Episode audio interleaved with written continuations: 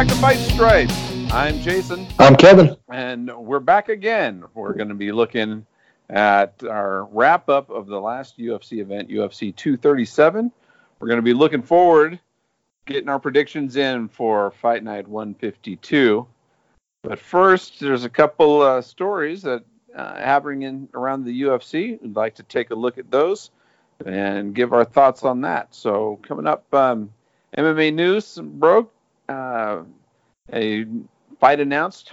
Uh, Frankie versus Holloway, UFC 240 coming up in July. Yeah, and this, um, I think uh, I was a little bit split on um, giving Frankie Edgar the title shot against Holloway, as we'll get into. I thought uh, Volkanovski, um, with his uh, performance at UFC 237, likely should have been next in line. However, I do like um, Frankie. So I mean, that's this is my first. I think Volkanovski should also should get the next title. His next fight should be for the title. Um, but I do um, also like what they did giving Frankie the title shot because he was supposed to get this um, title shot. Um, Max had to pull out. That was when um, Bisping was interviewing him on TV, and he said, "Are you okay? You look a little sleepy." And Max just wasn't all there, so he had to pull out for medical reasons. Frankie took a short fight, or uh, short notice fight against and Ortega, and ended up backfiring on him, um, and uh, he he got knocked out. So I do like the UFC, you know, kind of like paying it forward to uh, to, to Frankie for for stepping up. I mean, because he could have just stepped back and said, "Hey, I'm guaranteed a title fight. I'm not going to take this risk against a dangerous up and coming guy." Um, but he didn't. He fought. He put on a performance. He got knocked out. Um, but they didn't have to scrap the card or scramble to find a new main event um, more than they had to scramble and find a replacement for Holloway. So I do like that they're kind of honoring and, and giving Frankie a crack at the title. Um, he mm-hmm. is also coming off of, of a win against uh, Cub Swanson. So I think that um, it's good for good on the UFC for doing that. And I also think that Volkanovski should get the winner of these two. It looks like um, Volkanovski was hospitalized with some kind of like blood infection or something. So it may even be a, a while till he returns. Timetables, I think, should work out on this, and um, I, I, think Volkanovski should get the winner of these two. Yeah, no, I I agree. you could uh, definitely make a case Volkanovski's the next uh, next candidate, but you know Frankie's got the, the name recognition too, and uh, and also seeing as how he he did a favor for the UFC. Not not a bad matchup, I don't think. It'd be interesting to see. Uh, yeah. Also interesting to see what how Max Holloway bounces back in this fight. Uh, yeah, uh, you know, regardless of, of who he's fighting, uh, going down to to take this one. That was a that was another interesting part of this for me that that this is coming up in July, and Max just fought a five round war candidate for fight of the year against Dustin Poirier for the lightweight um, interim championship. And I, I, would have to think that you know they they hand out those six month medical questions like they're candy, and I'm surprised that he didn't you know that he, he was cleared. Um, but yeah, we'll we'll see how he um, he bounces back from that fight and how he looks. Um, tough test against Frankie. Uh, like you said, Frankie's always a game opponent. Um, he mixes up his striking and his wrestling real well, and um, we'll see if Max can keep him at bay and um, you know how this fight plays out. Don't get me wrong, I am excited to see this fight. Uh, just like I said, I was a little bit torn because I, I thought Volkanovski, you know, should get the next crack, but I guess right. they can have this fight and also give him the next crack. So uh, winner uh, all the way around. Yeah, and uh, only a short couple months away. That'll be a good one to see. Mm-hmm. Also in the news, uh, bad news this time. We got another positive drug test uh, of the bad kind of drug test. Neil Magny is out of UFC Rochester, Night 152 versus Vicente Luque. And uh, they're going to find a replacement for that fight, which we're going to be talking about shortly. But what is going on with another test, this time Neil Magny? Yeah, there was just um, an interesting article going around about um, four fighters, um, Sugar Sean O'Malley being one of them, who uh, they've tested positive, and the results have come back, and it's it's tainted supplements. So I'm I, I haven't followed up um, lately. Uh, the first that I when the story broke, it was undisclosed undisclosed reasons why he was out. Uh, then it came out within the last day or so that it's for a positive uh, USADA test, and um, I'm wondering if Neil Magny, you know, is uh, a victim of this tainted supplement um, outbreak that seems to have occurred. He also, uh, not to get the rumor mill churning, but uh, he, he trains with uh, TJ Dillashaw. Hope it's not some kind of EPO. Yeah, coincidence. Showing, yeah, yeah, yeah, right. But no, I don't. Um, I wouldn't suspect that um, of Neil Magny. Uh, just kind of the way he carries himself, and um, just you know who he seems to be as a uh, person in and out of the cage. So I, I think I, am leaning more towards this is some sort of like tainted supplement deal. Um, but I'll, as always, you know, reserve judgment until more facts come out. Um, I do also, I'll, I'll, throw it in there that I'm, I'm for just you know letting, if if a PED is legal, I'm not saying you know juice these guys up and let them go in there, but I think you know if a PED is legal, um, I'm not opposed to, to fighters taking it um, or any athlete in that case. Um, I, I, think that you know if it's legal, if it's relatively safe, um, it's their own risk, and you know I I'm not for putting all these bans on stuff. Mm-hmm. Yeah, I'm I'm I'm a little bit more of a purist myself. I, I, I would rather see uh, performance enhancing drugs out of the equation. but the rules are the rules in either either way, and uh, if something right. And and I guess we don't know exactly sure what what the this test is for, so I shouldn't say a, a positive drug test. Some, but something's some came back abnormal at least. So um, we'll be looking to uh, figure out what exactly what that was, and and again coming a guy uh, coming out of a camp that uh, T.J. Dillashaw is in who tested positive for EPO. We, we want to uh, that, that that makes it even more interesting and head scratching. Uh, and the next news is Anthony Pettis is going to be fighting Nate Diaz in UFC 241. I'm uh, excited about this fight. I'm also uh, not going to hold my breath until the cage is locked and they're both in there. Um, Nate Diaz, uh, one of my favorite fighters, um, but just you know hasn't competed that much. I don't think he's competed since. I know he hasn't competed since his second fight with Conor, um, and you know has been rumored he was supposed to fight uh, Dustin Poirier. It looked like that was a done deal, and then, um, you know, Nate was like, "Nah, I'm not going to do that." So, see, Nate definitely marches to the beat of his own drummer. Um, he's kind of the anti Frankie Edgar. He's not toeing the company line, and um, you know he's going to do what's best for Nate, and I'm all for that. But this is an awesome matchup. A little bit of bad blood. Uh, they've gotten into it before, um, so I'm anticipating this fight. I'm anxious for this fight, but like I said, I'm not going to hold my breath until uh, the doors of the uh, octagon are locked in August, and Diaz and Pettis are both standing in it. Yeah, this one is a long way away in August, um, so it'll be interesting to see uh, where Diaz, uh, what he what he does with this. Is he, he is this going to be a lock or what? Um, like you said, match, march to his own beat. He's he's always fun to watch in the ring. I, I always try to figure struggle to uh, describe my uh, view of Diaz. I it's not like he's my favorite fighter, but I will always turn in tune in to see him fight. You know, yeah. you know, he's and I both him and his brother. I think they they were just genetically made for fighting.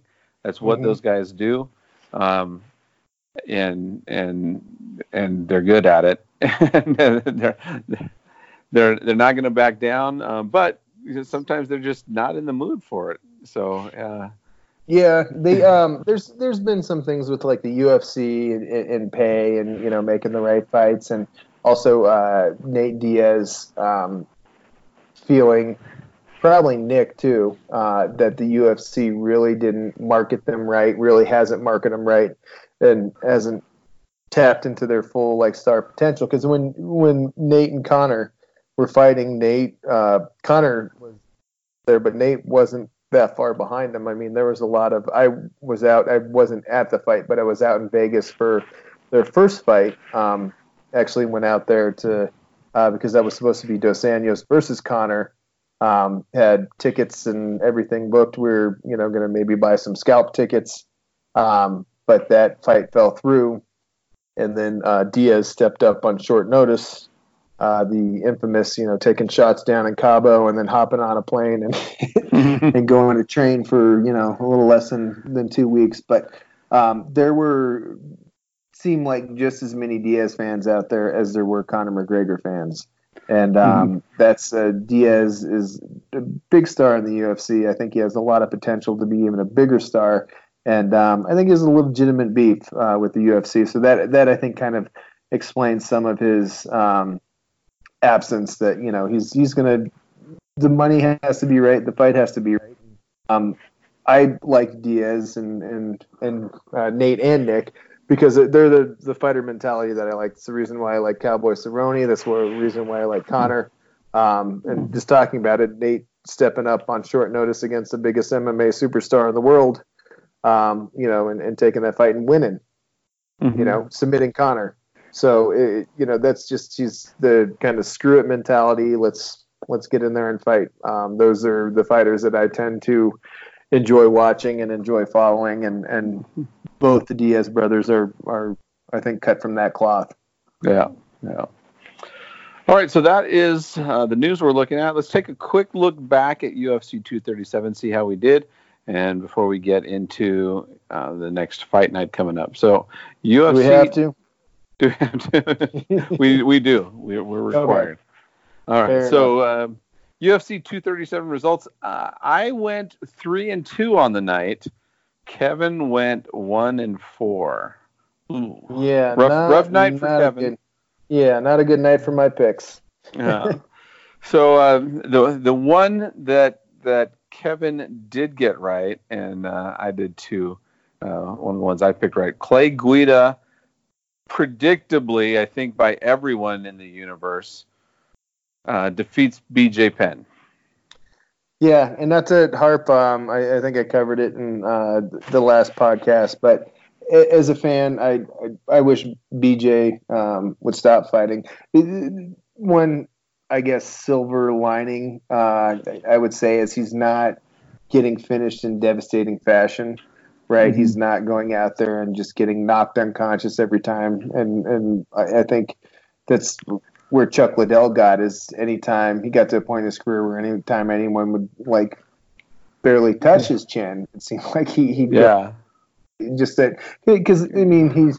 I, different careers, right? Like Chuck mm-hmm. was a stand-up, you know, bang'em fighter and counter striker, and you know he's going to take the eat the shots and keep coming forward and eventually catch you. And he had power and knock you out. And uh, BJ, I think, sustained less damage in his career. So um, it's you, you, know that's at least not the case. So like I said, there's maybe a little silver lining there. But like I said, as a fan, I just don't think there's anything he needs to to prove. Um, I think, uh, like you and I both say all the time on this podcast, time's undefeated, and um, BJ seems to have not learned that lesson yet, but definitely learning the hard way. Uh, he says he enjoys fighting, and uh, amazingly, it seems like he and the UFC are going to sit down in a week or two and figure out what's next for BJ. Oh my um, gosh! So we'll see. Like I said, I'm also, like I said in the podcast, and not to beat a dead horse, I'm also not in favor of um, telling anyone how to live and you, you, know protecting anyone from themselves. Like he's, yeah.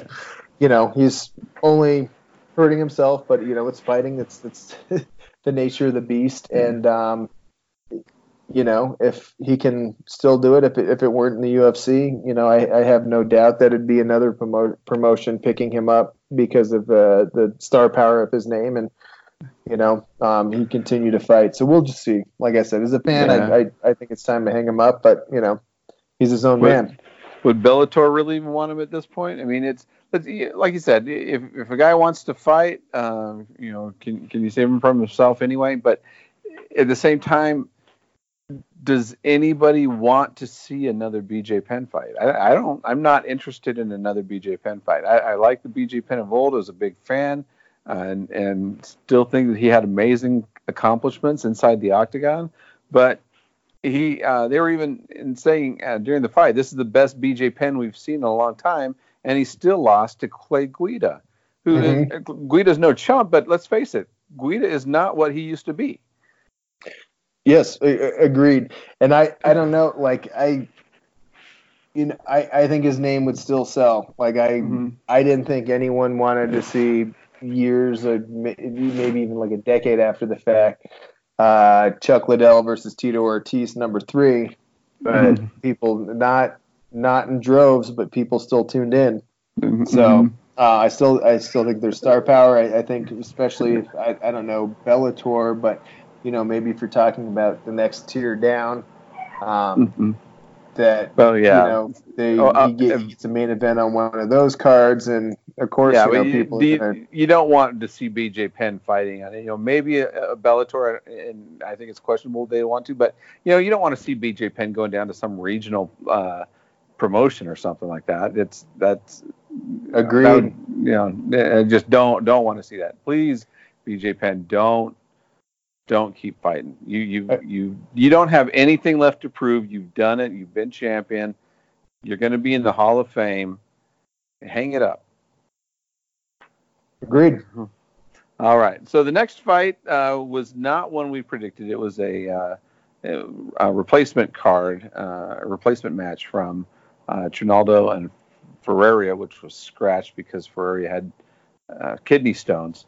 So uh, it was uh, I, I wanna, I'm glad we didn't pick because I probably would not have picked the right one anyway. Irene Aldana versus Betch Correia. Yeah, and this um this was an an, an entertaining fight. Um, I think Betch uh, pretty much just gassed because she uh, when she ended up uh, getting submitted, she shot in and um, Aldana just pushed her to the ground. I mean, I I rewound it at the house and showed my friends. I'm like, "Did you see that?" I'm like, "That's might be like n- not the weirdest, but just one of the most like awkward like shots that I've seen because she shot in. It's like she hit a brick wall, and um, Aldana didn't even really sprawl. Just kind of like pushed her over, and that's just like okay. And um, Aldana uh, got the uh, armbar submission shortly thereafter. So, um, like I said, I think I think Besh just kind of gassed. Um, she also came in overweight. So that probably had a lot to do with it. Sounds like looks like she had a uh, tough weight cut, and um, that's uh, you know never good. Depleting yourself, also another conversation. But um, depleting yourself that much a day before a fight, and trying to replenish that's uh, that takes a lot out of you. Yeah. Um, those those weight cuts, uh, if, you, if you go too extreme, will lose you the fight. Uh, that might have been what happened here. Yeah, All right. So the next one after that, uh, we saw Laureano Staropoli defeated Thiago Alves, and, and both of us picked Thiago to win that fight. So this was uh, one of my two uh, two losses for me. Um, both of us picked Thiago, like I said. Yeah, and um, Staropoli looked uh, really good. He's he's kind of like a uh, in my mind throwback of to like how Thiago Alves was, just like just violent striker. You know, technically sound, sound, and a, and a violent striker. And uh, that's one of the things I noticed when I was watching uh, some of his highlights, um, preparing for the uh, breakdown of this uh, of this. Um, I just thought that uh, Brazil Uh, you know, I, I don't know what I thought this entire fight mm-hmm. card, but I, I picked Thiago because I think Thiago still um, is competitive in the welterweight division. Um, I thought that uh, Staropoli's um, style would play into Thiago Alves' strength. And, um, you know, I thought he'd just, you know, be hyped uh, being in Rio de Janeiro and um, would come out with the victory. I was wrong. I uh, I agree with two of the judges. I think it was a uh, 30-27 fight. It was a competitive fight. I, I, don't think it was an absolute landslide, but uh, definitely uh, yeah. Staropoli won that. Yeah, he, he was he was moving a lot in that fight. Staropoli, uh, Alves wasn't really able to to land anything, um, any any good hard connections, uh, just because of all the. I mean, extreme movement. I think, uh, especially in the first uh, first round and a half, he slowed down a little bit, but he was still moving pretty well, uh, even in mm-hmm. the 3rd mm-hmm. Uh, so I thought, I thought as I was watching the fight, I was like, he can't, he can't keep this up. He's not going to keep this up. He's gonna, he's gonna tire. Alves is gonna finally catch him. It never happened. Yeah, yeah, and um, I'm just pulling up now uh, because I, I don't think I taking a look at it, just the significant strikes. Um, Thiago landed a higher percentage, but um, uh, Staropoli uh, threw more. Um, right. Yeah. So yeah, yeah, I mean, like I said, it's I, it, by no means a, uh, a, landslide victory, but you know, I, I, don't think there's really any argument, especially yeah. if you have the non-Brazilian fighter winning in Brazil. Right. Um, you, you know that it's it's a little more than a close fight. You know, there's there's definitely a, a decisive winner in that, and um, yeah, it was, and this is going to be exciting. Uh, Laureano is going to be an exciting guy to, to watch co- going forward because I, you know, I think he has uh, the tools and the uh, exciting style to, you know, make it uh, pretty far in the UFC. All right. Okay, the next fight after that, we saw Alexander Volkanovski defeating Jose Aldo, and once again, uh, this was a, a, bad pick for us. We both picked Aldo to win that. Yeah, I think we were um, favoring uh, the Brazilian fighters um, in this this little stretch, and uh, maybe even banking on, like I just alluded to, that if it was a close fight, hometown, uh, mm. home country fighter might get the nod. But um, Volkanovski, this this was a, a decisive win. Um, Aldo just you know looked a little off, and um, yeah. you know this that's to be expected. I mean, the guy had a hell of a career. He's been in um, some battles, and uh, Volkanovski's one of the up and coming featherweights, and um, like I, I said earlier, uh, I, I, think that he, he, should get the winner of uh, Frankie Edgar and, and, Max Holloway because he's definitely uh, deserving of a title shot, especially if you look at um, you know his last few fights, uh, mm-hmm. beating Jose Aldo, finishing Chad Mendes. Um, that you know, I, I, think those two, who uh, just a few short years ago were at the top of the division, uh, that is enough for me to warrant um, a, a, title shot, yeah. especially beating uh, Jose down in um, Rio de Janeiro. This right. is the first time I, I believe they said that uh, Jose Aldo has lost a decision. Oh well, well, and, and this is kind of I got to wonder where where Jose Aldo is kind of his career. I mean, he, he really I don't think has ever been the same since that loss to McGregor. I mean, he's had some wins since then, but it's I mean before McGregor he was going through that, uh, you know, being the champion and and in that place where you look at the guy and you're thinking, no, this guy's at the top of his game. He's unbeatable. Uh, mm-hmm. Uh, it comes out gets that that shocking loss against McGregor, and then after that, he's just really been up and down. Uh, yeah. Not not really ever to to the lengths that we saw.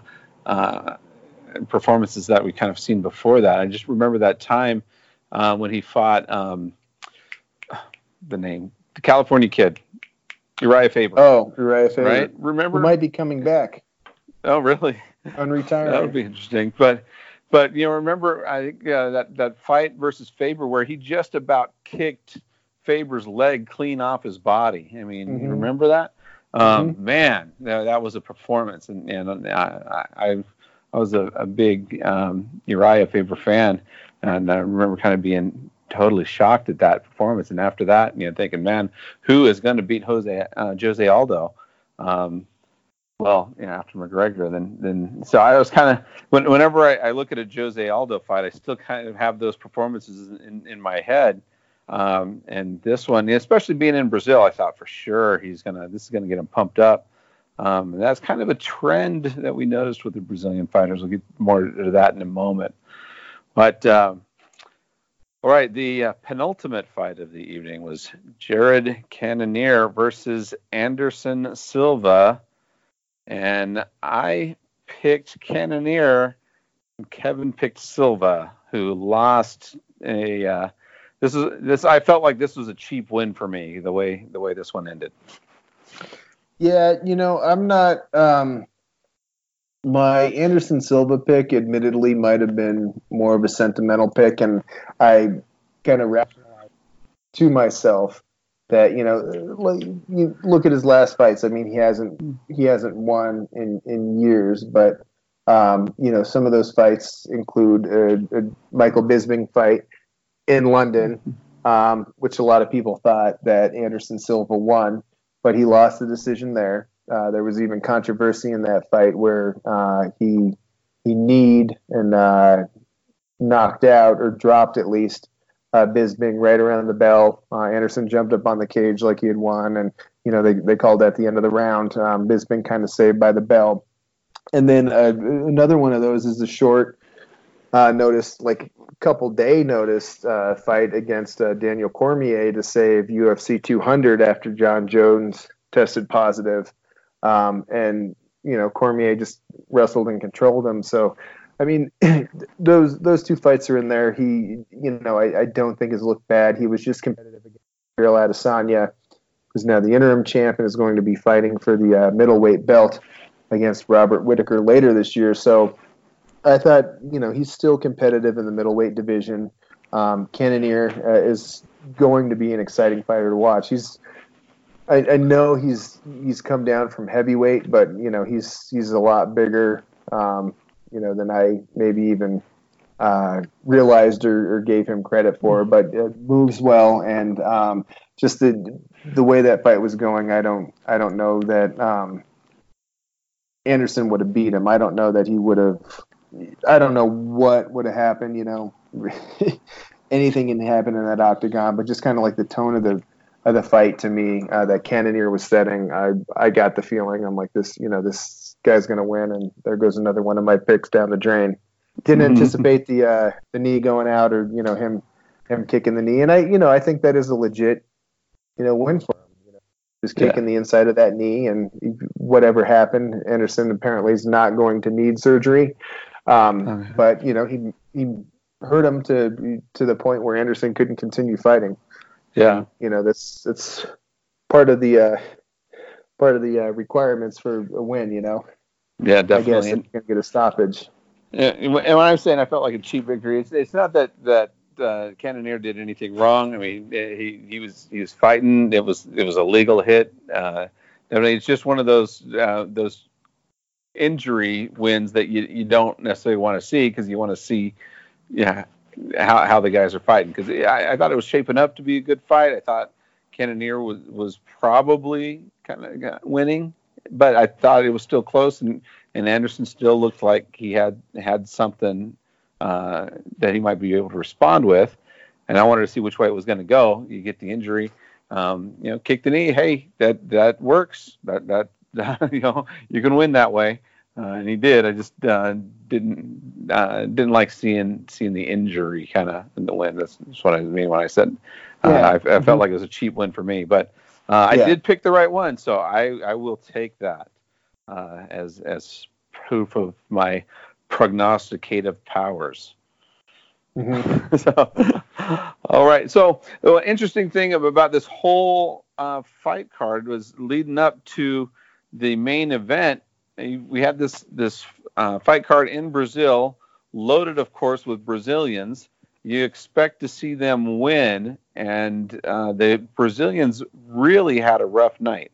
Uh, I think they only won like uh, if uh, not counting the cards where both fighters or the fights where both fighters were Brazilians, they only won like three of eight or something like that.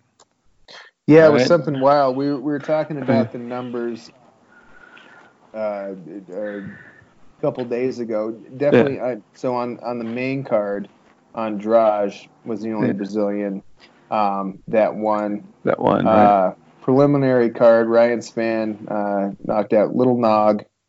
Um,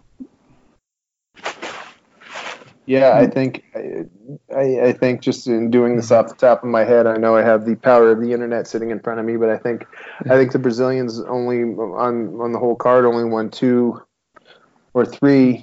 Um, I think three, including Andrade, um, not including fights where a Brazilian faced another Brazilian, which is just odd because I mean Brazilian uh, Brazilian fighters in general yeah. are you know kind of like a, a, staple of the UFC. Yeah. FC. You know, there seems to right. always be at least one Brazilian champion, and um, you know a lot of exciting Brazilian fighters, whether they're uh, more of the uh, Silva, where they're you know exciting strikers, Anderson Silva, yeah. Jose Aldo, or they're more like a Demian Maia, um, you know, just or Jacare Souza, who's kind of reinvented himself as a striker, but you know, dangerous grapplers and, and submission artists uh, coming from a Brazilian yeah. jiu-jitsu background. So it's it's always fun to have the Brazilian fighters, and um, it's kind of to me like the NFL, where they say the NFL is a you know a, a, more fun place when the Raiders are competitive or when the uh, mm-hmm. you know the Cowboys are competitive. It seems to be you know a fun place and an entertaining place when there's you know a couple of Brazilian champions who because they, they just seem to be so dominant. Right. Yeah, in in this case, I, I didn't research this, but I have to wonder if there's ever been a card in Brazil where the Brazilians have lost that many fights. Um, I just thought it was interesting. So going into the main event, I was thinking, oh man, you know, I picked Andrade, um, the Brazilian in this matchup. This probably isn't shaping up to be a good pick for me, and uh, turned out um, turned out it was. However, and I didn't really know that. And nobody knew that kind of until the last second because it looked like Thug Rose, in my opinion, she was winning right up till the second she lost. Yeah, and I think that's um, true. She was looking really good. Um, I thought with the uh, her strikes really coming together. Um, she's what ended up being her undoing um, was that uh, takedown defense, which worked in the first round where she was going for the Kimura to uh, combat the takedown. And um, like Daniel Cormier pointed out, um, you, you, know, when she ended up getting knocked out by the slam, she held on to that and she wasn't able to roll and landed right on her head. It looked scary for a minute. Um, and glad to see her get up and be okay. And um, you, you, know, not have a serious injury from landing right on your head and neck, kind of like when uh, Kevin Randleman slammed Fedor, a different slam, but you know, landing right on that head neck area, and a scary moment for sure. But uh, absolutely, I agree. She was winning that fight up until she lost it. And I, have seen some things online. Um, I think Michael Bisping said that uh, he thought it was kind of like a lucky win for Andrade.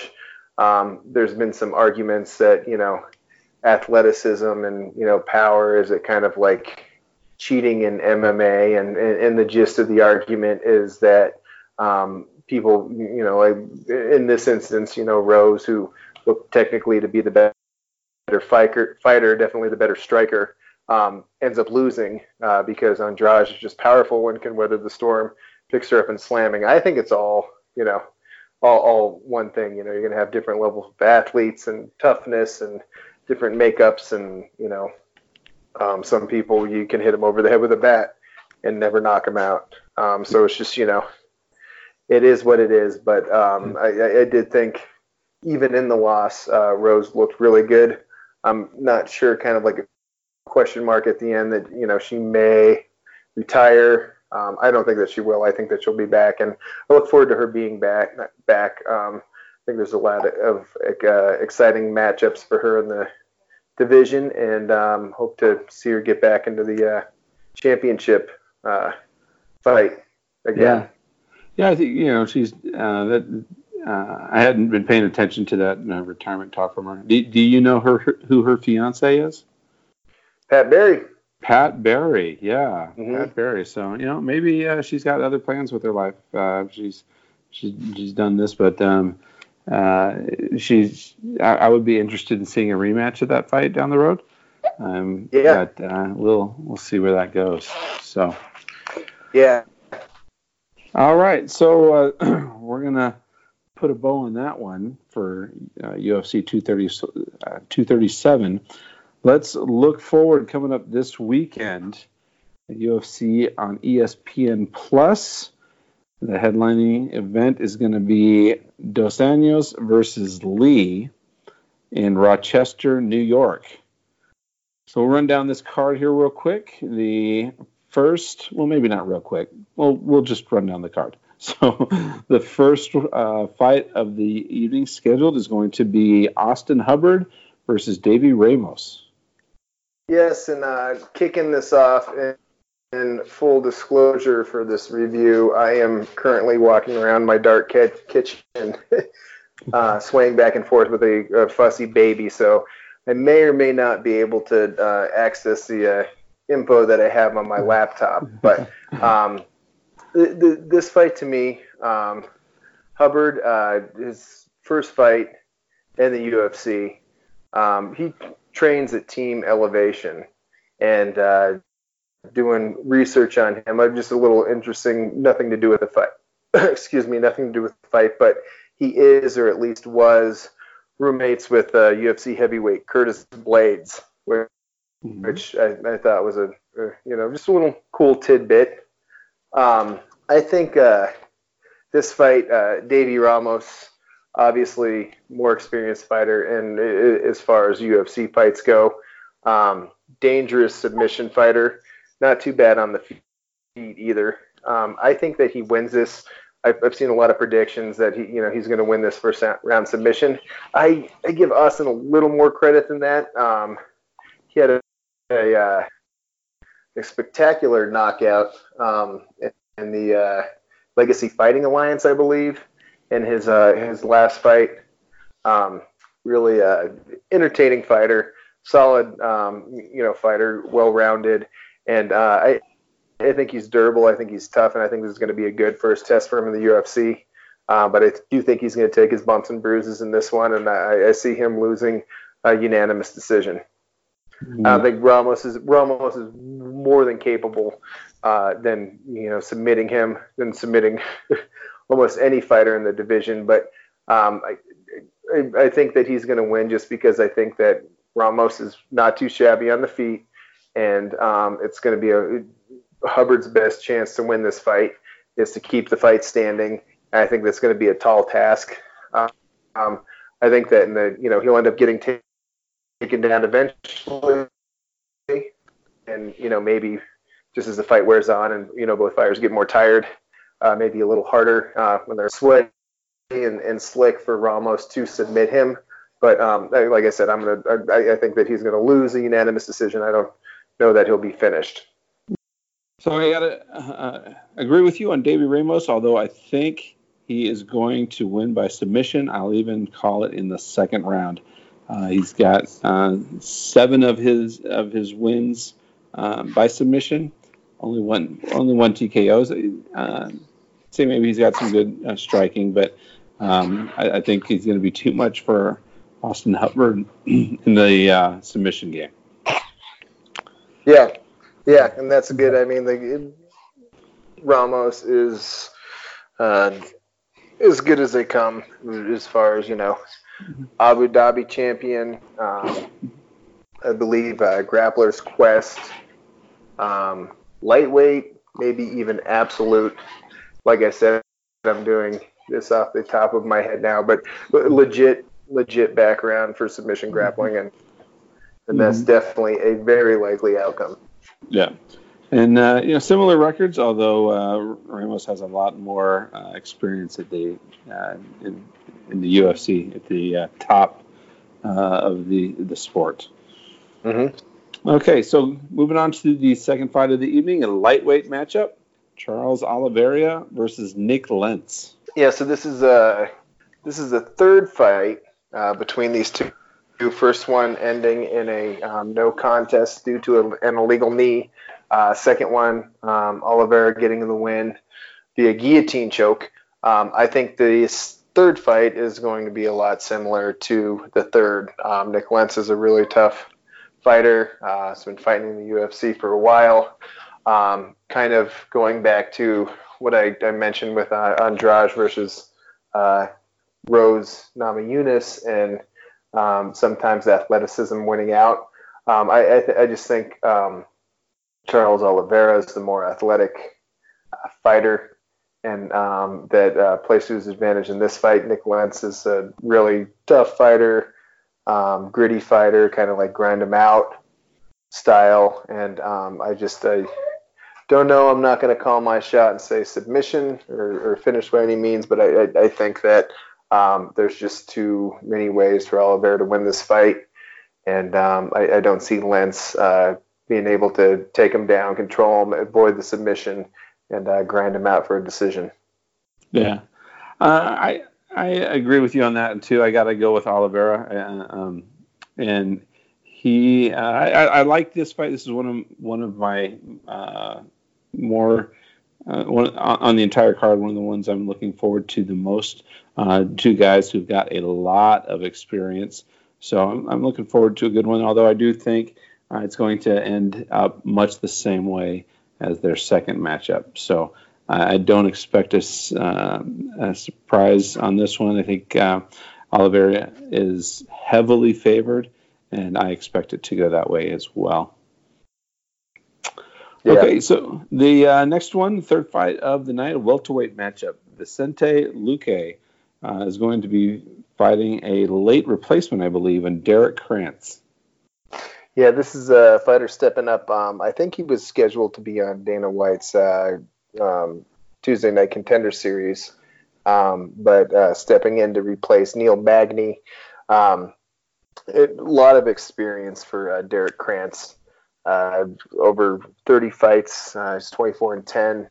Um, pretty well rounded in the finishing too. He's 10 wins by TKO, 11 by submission. Um, another guy who's coming off, uh, you know, an impressive win um, in the uh, the uh, Legacy Fighting Alliance um, in, in, in March, uh, much like Austin Hubbard. I just think uh, I think this is a good foot in the door for Krantz, um, but uh, Vicente Luque, um, he's just a tough fighter. I think that um, his fight with Neil Magny um, had he gone on to win that, would kind of would, would definitely. Uh, Restate that you were uh, breaking up a bit there. Okay. Um, yeah. No. I, I just think um, I think uh, Luque is a, a, bit much for Derrick Krantz. Yeah. Um, I think he's, he's a game opponent, a tough opponent. Um, but I think that uh, Luque's uh, had he gone on to face Neil Magny and win um, in this fight, I think that really would have bumped him up to the top division, the top of the division. Um, and welterweight, and you know he'd start to get uh, the the bigger name fights.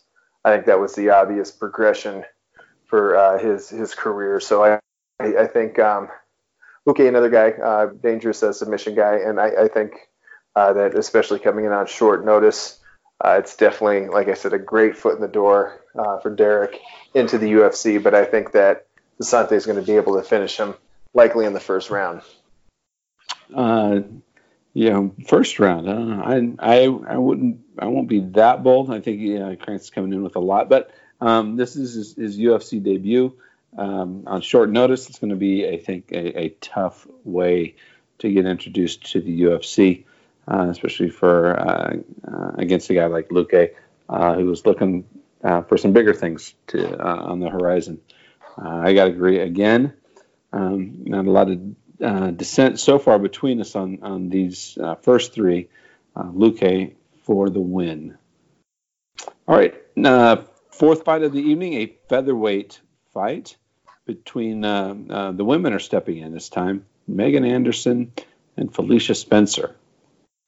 And uh, Megan Anderson coming into the UFC as the Invicta featherweight champion, uh, facing uh, Felicia Spencer, who just won the featherweight uh, championship in Invicta back in November 2018.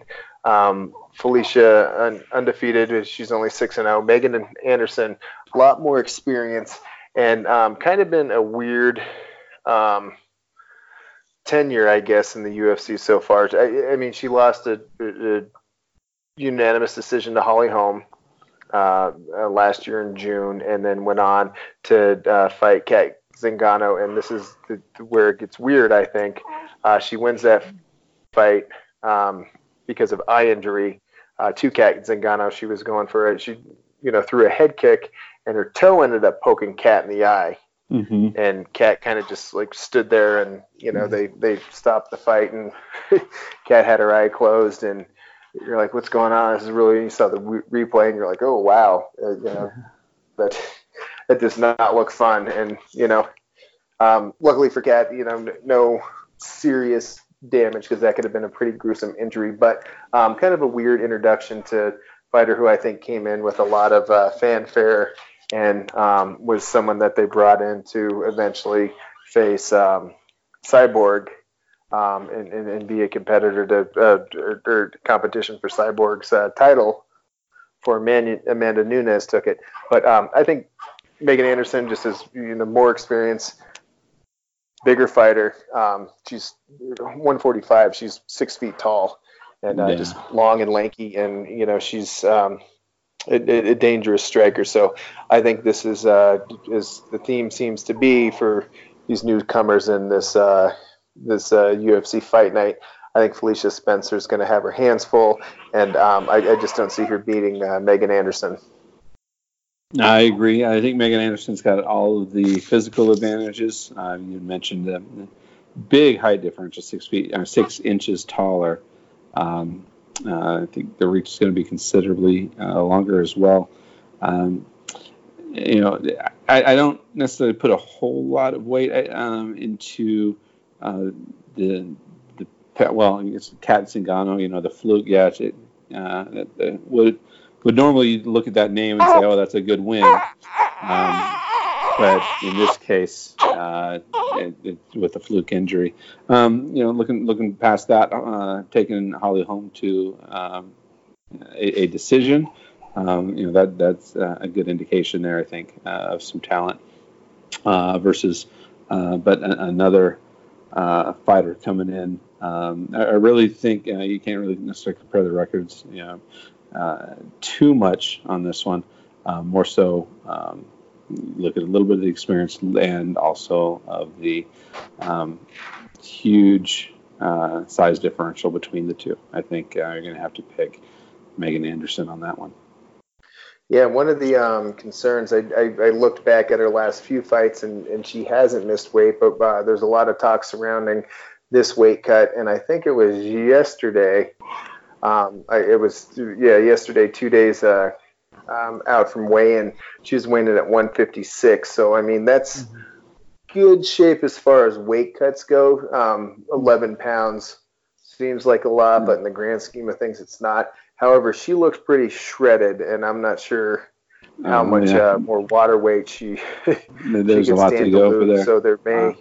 Um, I haven't kept um, tabs on the progress of her weight cut, nor do I know if she's really, you know, put anything out since then. But um, that's, you know, the other one may, you know, maybe looking at you, like you said, she's a, a big fighter for the 145 pound division, and um, I'm, I'm hoping there's no weight issues uh, tomorrow. Yeah, that'd be disappointing. I, I don't like to see that. Uh, yeah you, you get a lot of t- type of notice. That's one of the things that, that really gets me in, in these fights. Uh, guys missing or, or women missing weight cuts. Uh, you had a lot of notice. Um, you're professional.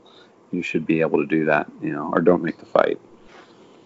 On on a little tangent on that note for the women, um, there's hmm. something, and I think mostly it's because um, I'm not a woman that I never really really considered in the uh, Andrade fight. She was talking about how Jessica Andrade was talking about how well her weight cut was going because she's fighting in her, you know, hometown and uh, she hasn't had to travel. And um, I think there's a lot to do with gaining water weight and, and bloating for women and not being Mhm. able to lose that with traveling and also you know if it's just you know they happen to be on their period you know that's Yeah.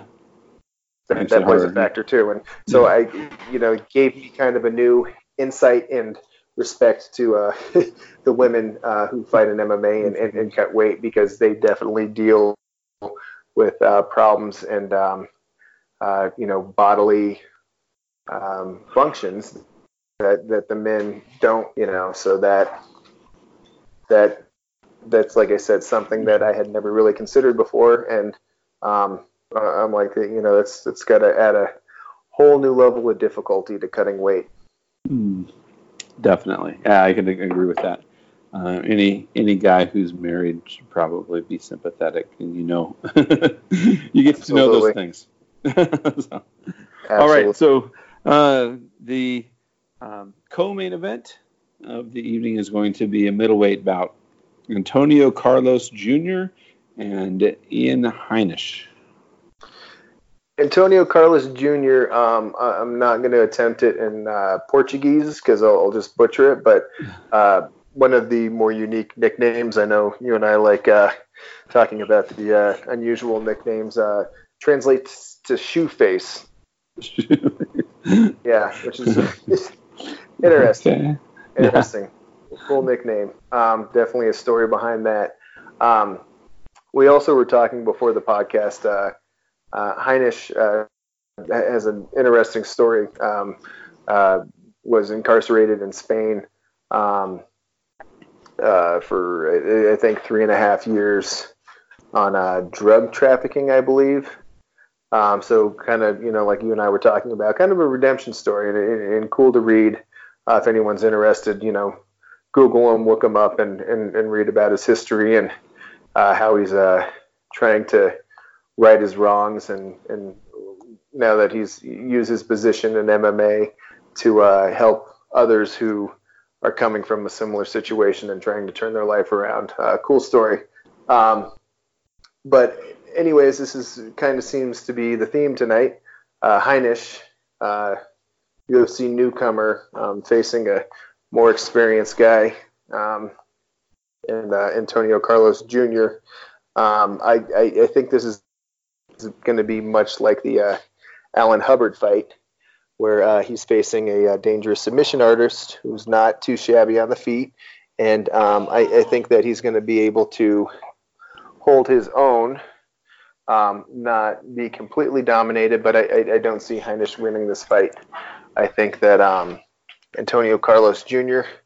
Uh, just has too much experience. Uh, his last fight the UFC against uh, Tim Boetsch, and um, I, I apologize now that I've set my baby down and I'm able to um, look at my stats and everything again. Um, he- uh, this is going to be the second fight in the UFC for uh, Ian Heinisch.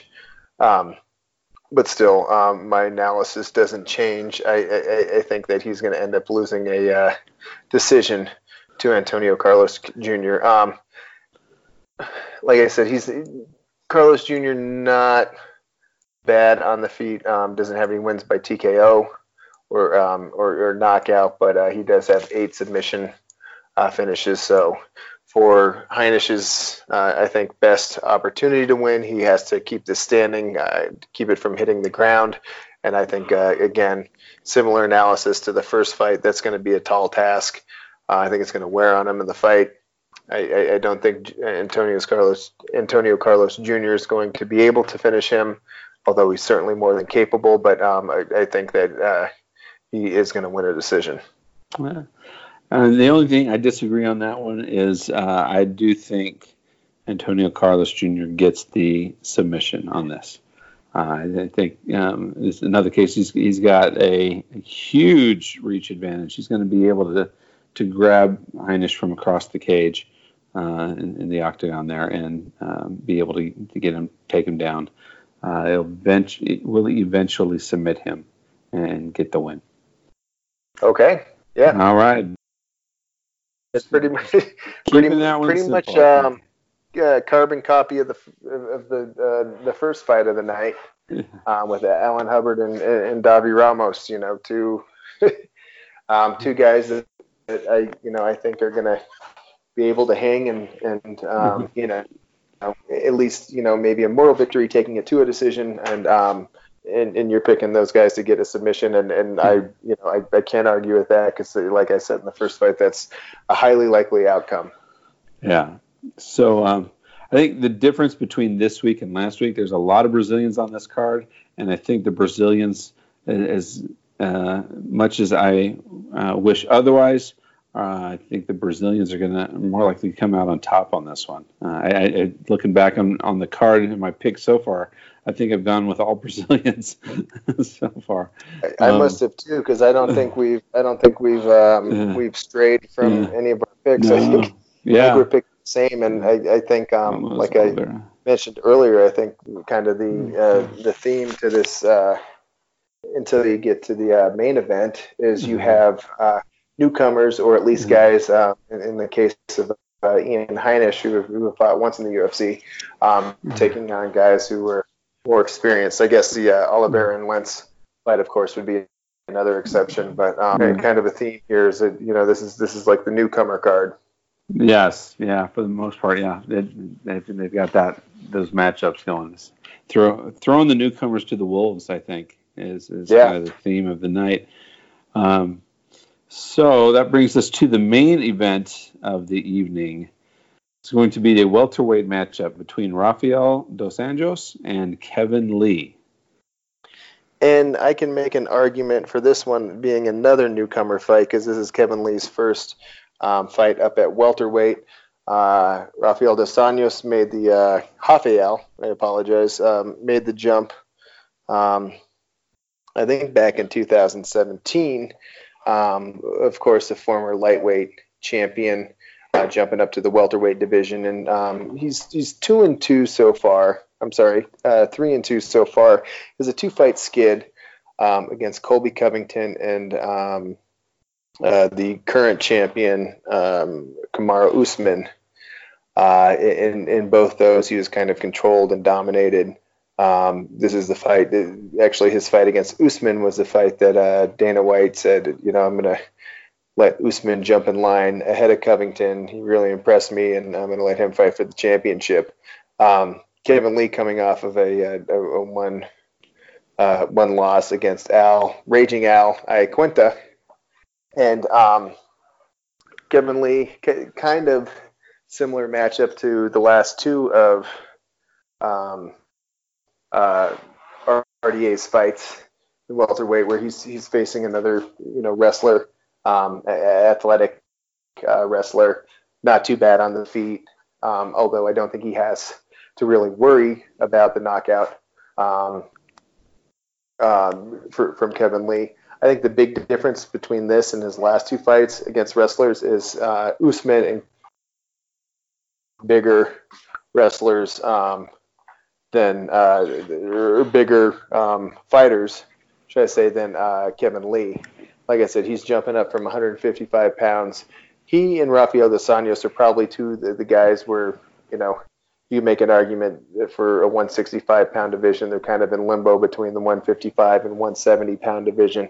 Um, but I'm to pick RDA to win this. And like I said, I think the, the um, big difference, although the, his last three fights and his last two fights, and including this fight, may look similar on fa- paper because he's, um, you know, fighting uh, fighters with the wrestling back. His Covington and Usman, like I said, are just the, the bigger guys, and I think Dos Anjos is going to be able to handle um, Kevin Kevin Lee's uh, wrestling. Going to be able to keep it standing, and uh, I look to see uh, Rafael Dos Anjos kind of of old when uh, he was going in there and brawling and, and knocking guys out, and um, I think he's going to be able to to finish Kevin Lee in this. I think he's going to um, get the uh, TKO win, and um, maybe uh, you know, this will this will spark uh, further spark or further fuel the argument for 165 pound division for for these guys who are kind of caught in between the uh, lightweight and welterweight. All right, so this one I think is going to be uh, the one to watch for the two of us because finally we are going to split. I, oh, I'm, okay. There I'm go. gonna go. I'm gonna go with Kevin Lee. I like his longer reach. I like the wrestling in this case over the jujitsu, and uh, I think uh, I, I, think Kevin Lee is going to do it. Um, will he get a stoppage? Um, looking over my stance here, I, I um, will I go with the stoppage? You know, you know what? I I'm not gonna be so bold as to go with the stoppage. It's pretty uh, uh, pretty evenly split. I think between the two, this might be one of those where you know you've got two two guys who come in with a lot of grappling who end up negating each other. Maybe um, I'm afraid that that's how this one's going to end up. So I'm not gonna I'm not gonna gonna uh, put my money on the stoppage, but I am going to pick a wrestler with a longer reach over jiu-jitsu uh, for the night. So Kevin Lee, this is this is going to break the Brazilian train that seems to be we have lining up for the night, and uh, Kevin Lee's going to uh, come through for the U.S. and uh, get the win and uh, save save a little bit of our pride at this UFC fight night. A little bit of a redemption in that last fight, huh? yeah, that, that's what I'm thinking. And and the the the thing with Kevin Lee, like it, like I've said before, with a lot of fighters, um, and we saw um, prior to his fight with uh, Jon Jones how um, Anthony uh, Smith kind of uh, you know turned I wouldn't say turned his career around, but started to find more success because he wasn't cutting all that weight and he was fighting closer to his natural weight, and he could focus more on improving and getting better. And then you know he didn't drain a bunch of energy, you know, getting down to 185 pounds the week before a fight and then having to put that you know w- water weight back on, um, you know, in a day for the fight, you know, and, and he, he's found success at the lightweight division because um, he, he, doesn't have to cut so much, and that that may um, be the case for Kevin Lee too. Um, mm-hmm. you know, not having to suck so much weight uh, the week before the fight, um, and just you know, it's it changes a lot. You know, it changes, it doesn't drain your energy. I think it can change your mentality because it's one less thing that you have to worry about. You don't have to, you know, mm-hmm. worry so much about. Um, not, I guess not really what you eat. You're still eating healthy, but you know, like the the portions, and you know, I got to eat this now, and you know, I got to cut this much water weight and I got to meet a certain um, mm-hmm. schedule to make sure that I'm doing this safely. So I, I, mean, this could this could you know end up being something that kind of you know takes his career to the next level. We'll see. So, so are you talking yourself maybe into to picking Kevin Lee after all? No, no, I, I, hanging still, with Dos Anjos. Yeah. I think you're I'm making a big case. You're convincing me here. I think I think in your heart, maybe. No, no. Okay. Maybe a little bit, of, but I'm sticking with RDA. Um, okay. I, I think because I think the same thing. I think the same thing could be said for RDA. I think he kind of uh, when he jumped up to the welterweight division, he uh, found a little bit of of a resurgence in his career. Um, like I said, I, I, still think both of these guys would be more suited for the 165 pound weight class. Um, I'm still I'm still um, in favor of bumping 170s to 175 and then just putting a 165 in there and calling it good. I don't see why not. Everything else goes up by 10 pounds. Kind of, you know, a little bit of uh, cohesiveness, I guess, mm-hmm. doing it that way too and not doing that 15 pound jump. And um, I understand the arguments against it, and I, I won't turn this into an argument, uh, you know, about adding 165 pound weight class, but um, I, I, still think you know RDA's been up here. He's been at the welterweight. He's fought the uh, you know the bigger, tougher tougher wrestlers. I think that um, I, I kind of see Kevin Lee as a, uh, a, cut from the same cloth of, as a Colby Covington or um, uh, Kamaru Usman. Maybe a little more athletic. That's something that's definitely going to. Um, we'll, we'll, have to see how RDA deals with that, but I, I think that he's going to be able to to handle handle the uh, fighter closer to his size. It's almost like a, a, a lightweight match to me that they agreed to weigh in at 174. All right. Okay, well, that is going to be it for UFC Fight Night uh, 152 in Rochester, New York. Uh, our picks are in, they are locked, we are committed. Uh, so we'll see how we do uh, this week. The next UFC event after this one uh, doesn't come for a couple couple weeks, so um, we'll come back and just wrap up this uh, in our next episode and wait maybe another week to look forward to UFC Stockholm featuring Alexander Gustafsson and Anthony Smith. Are we, we we really have a week break? Yeah, we we do. In UFC, this is this yeah. has been plugging along every single week. It's yeah. crazy, yeah. So a lot lot uh, going on at UFC with their new uh, new deal with ESPN. A lot more fights, a lot more events uh, making it to air. So um, it's been uh, an interesting year so far. for sure, for sure. Okay. Well, that's going to be it for us. Again, thanks for listening. I'm Jason. I'm Kevin. And we'll see you next time on Fight Strike.